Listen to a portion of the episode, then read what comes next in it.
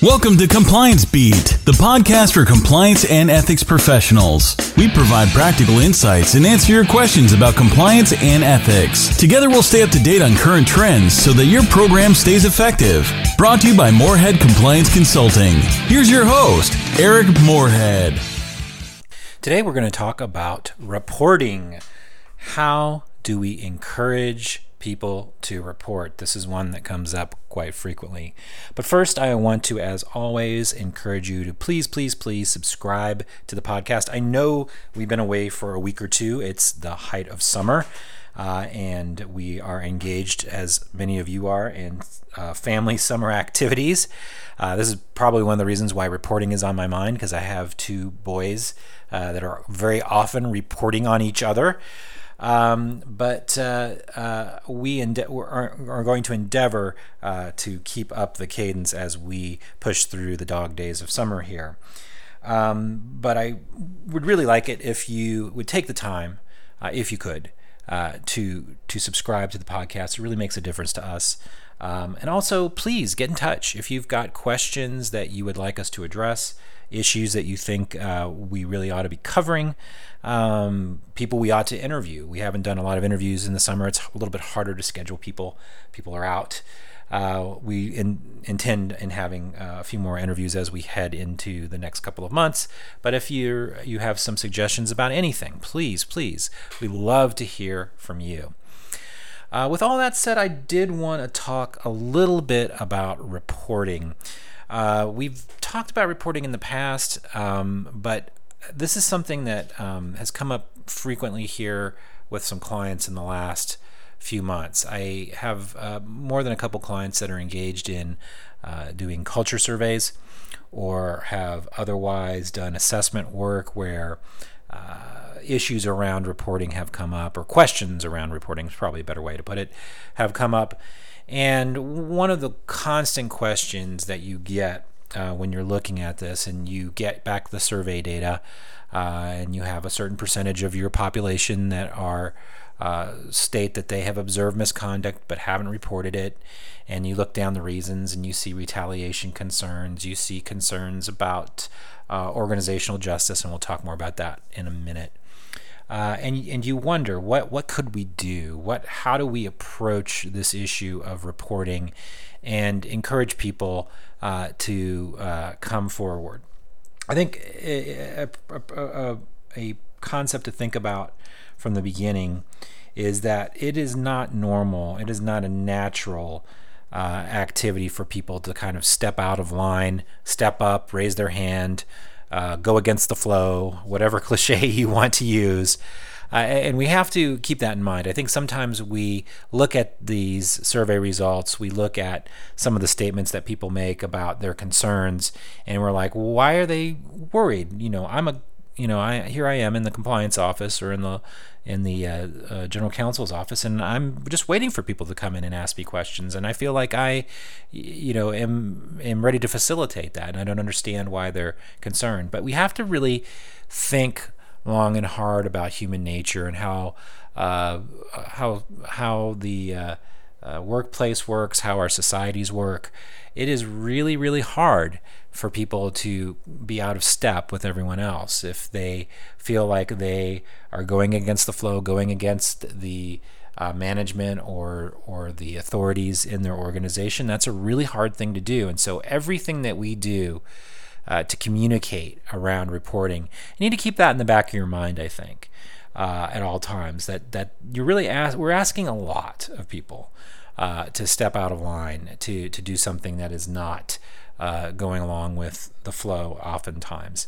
And so I think if we uh, put our change our mindset, change our perception a little bit to keep that in mind at all times, that makes it a little bit easier when we're communicating. But there are three things I wanted to talk about, three concepts that I think are really important in encouraging people to come forward and report. And the first is transparency, and that's transparency around all of the processes involved around reporting. Um, that means that you need to be very transparent about what the investigation process is. Uh, give as much detail as you possibly can, not only about the process, but about results. I know that uh, historically many organizations are reticent to uh, reveal results from uh, investigations, particularly disciplinary results.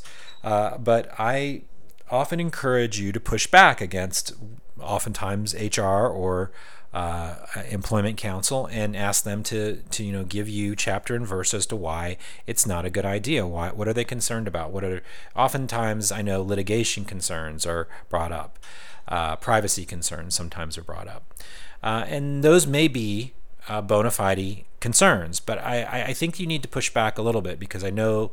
Uh, in my experience, sometimes this is a blanket prohibition against talking about the broad strokes the very basic concepts around these investigations and the results uh, and what happened that leave people thinking that the company is hiding the ball about what happened with these investigations and these results. And people know about it.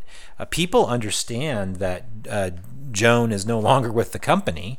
Uh, they they they are going to create their own narrative if you don't have a narrative for them. So I think it's important uh, to be transparent not only about the process around discipline and the process around investigations, but on these specific cases, particularly if it's something that you have concern that is a, a it's it's an ongoing risk for the organization. You know, let's just take garden variety ongoing risk for every organization, harassment that's front of mind uh, for everyone these days.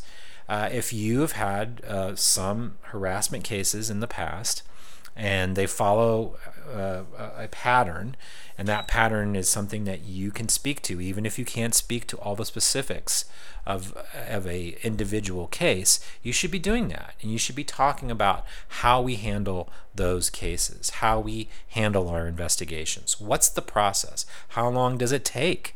when and uh, should you expect to hear back from us and when should you hear, expect to hear back from us and if you're uh, reporting anonymously and you don't leave us information on how to contact you it's not that we're not interested it's that we can't we can't get in touch with you you know run all those traps provide information provide uh, transparency around the process. I think that can be really helpful to encourage people to come forward if they under, really understand what's going on. Because, again, in a vacuum, in the absence of you explaining how your process works, they're going to make up in their own mind how your process works. And oftentimes, it's not going to be a flattering interpretation. So please try to be as transparent as you possibly can.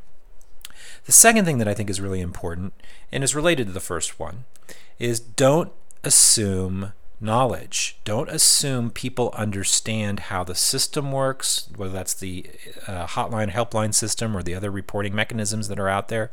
Don't assume they understand uh, what what is supposed to happen after they report, and that goes hand in hand with being transparent about the process. Uh, I think oftentimes we assume that people uh, know all of the information that we do, and that's again normal human nature.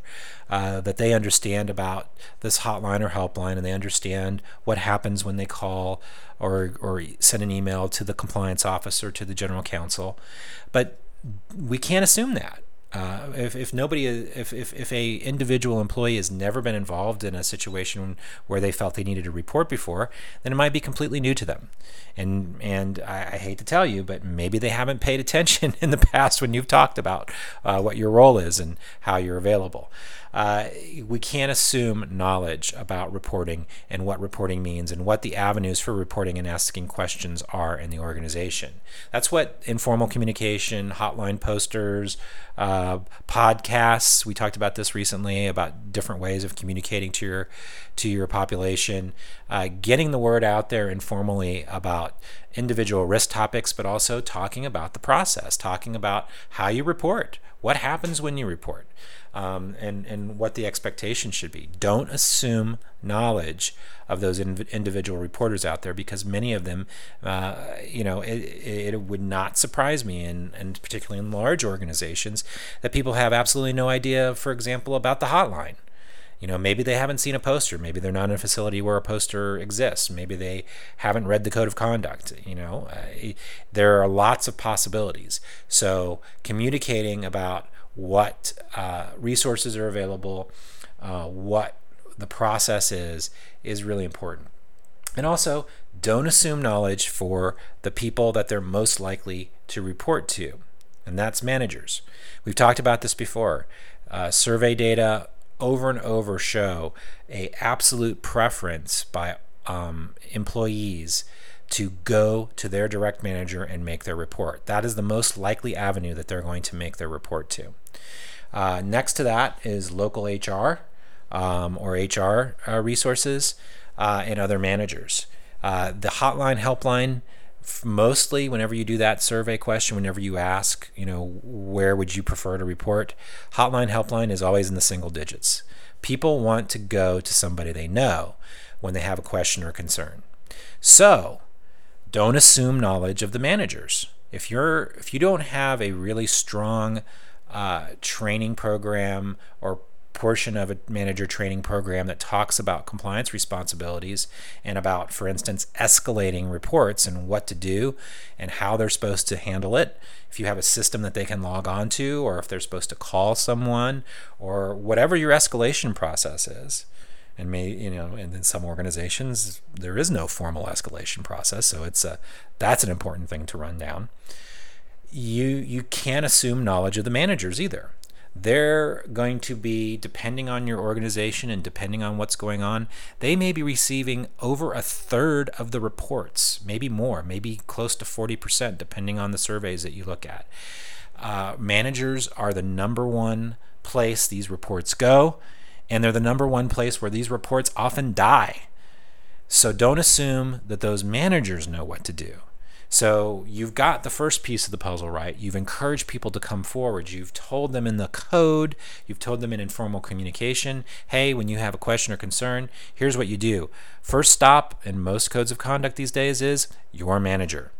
Well, if that manager is not equipped to handle those reports or know what to do with those reports, that's where that report stops. So don't assume knowledge of the managers because that is also not going to lead to uh, the reporting that you expect. The last thing I would say, and this is also a communication effort, is to really, really hone in on fairness. Uh, fairness uh, is a little bit different from transparency. Uh, transparency is telling them how things work, how your processes work, what goes on in a tra- in a in a uh, investigation or a discipline process. But you also need to communicate to them about the fairness of these processes. Uh, next to retaliation, the the most uh, cited reason generally that people don't s- speak up and report is that they don't think the company is going to do anything about it. They don't think the company is going to be fair or equitable about an investigation, and oftentimes that is correlated with them not thinking that the company treats everybody the same in a disciplinary process. So you need to make sure that fairness is part of the discussion when you're talking about reporting and you're talking about investigations. That they understand that that uh, everybody is subject to the same uh, principles and, and responsibilities, and everybody's going to be subject to the same discipline if they violate the rules. That's really important. Uh, that's organizational justice that I mentioned at the top of the um, uh, of the podcast. Organizational justice, that everything will be fair in this process, that everybody will be treated the same and everybody will receive the same discipline if they act out of line, uh, that retaliation will not be uh, acceptable. That's a great place to talk about that as well. So, those three things, if you can talk about those three things transparency, making sure, uh, don't assume and explain the process, and talk about fairness, I think that's a good eff- that that will provide a good effort in encouraging reporting. One last bonus thing that I would like to talk about, and this has come up more and more frequently over the last couple of years, and I think it's a factor of um, people being more cognizant of compliance and being more um, cognizant of reporting. is that you see some uh, a, a, growing percentage of people uh, who don't report uh, saying that they didn't report because they weren't quite sure they had all the information or they weren't quite sure that what they saw was a violation. And in other words, people are now um, a little trepidatious about perhaps uh, getting somebody in trouble or, or, or suggesting that something is a misconduct when it really isn't. And they want to moderate to a certain extent. I think that that's a little bit of a rebound effect, I guess, uh, from maybe what we saw 15 or 20 years ago, where uh, very small, a much smaller percentage of people would report. Now we have a much healthier percentage of people who are reporting, and we have people who are starting to uh, make make the call uh, on whether something is misconduct or not on their own, and uh, uh, feeling like maybe they shouldn't come forward if they don't have all the facts uh, or if they're unsure whether it's even a violation or not. So that's another communication effort there is to, to, to debunk that and say, look, it's not up to you uh, to make the call as to whether this is actually misconduct or not. It's not up to you uh, to have all the facts or conduct an investigation. Uh, that's what we do. And here, and, and, here, by the way, is our process. That's that transparency part. Uh, so that they understand that uh, there is an investigation to happen afterwards, that they don't need to come to you with everything uh, that uh, uh, completes the prosecution, if you will. They they only need to come to you with their concerns that are bona fide, good faith concerns. even if they're not sure it's a violation, they should come forward, and that's a message that we need uh, to make sure people get as well. So you get a bonus number four. I usually do threes on on these podcasts, three things, but there's a bonus number four: is uh, communicate around uh, uh, reporting, speaking up, even if they are not certain they know all the facts, and even if they are uncertain whether it's misconduct or not, just if it's a question or concern that they have. Uh, and let them know that you'll take it from there, that you have this process that you've explained very, very carefully uh, about how that investigation process works. So um, I think if you can do that, if you can, and, and, and again, all of these, all, all four of these points really boil down to communication. If you can communicate uh, very specifically about what happens in these situations, what the expectations are, what the resources are, uh, what they can what they can do to contribute to this. And by they, uh, again, that means not only the employees out there, but managers who have uh, this special responsibility because they are uh, the nexus of a lot of these reports. If you can do that, if you can reach those folks and and get them involved in the process, um, I think that you will see uh, a much healthier uh, reporting rate in your organization. So um, uh, uh, let me know what you think about that. Uh, let me know if you have any ideas around reporting. I know this is an issue that is getting much more sophisticated as we move along, and people have uh, strong opinions about it, but uh, I, I, think uh, key to a lot of it is just making people, making sure the people that you want to report understand uh, what the process is, uh, what the resources are, and what they're to do. You know, let them know. Uh, don't assume. So thanks again. as always, please subscribe. Please get in touch if you have questions or want to make suggestions to us. We really, really love to hear from you. and we'll be back in another week. Thanks. Thanks for listening to Compliance Beat. Check out our website, compliancebeat.com. This podcast is brought to you by Moorhead Compliance Consulting. Be sure to check us out at moorheadconsulting.com.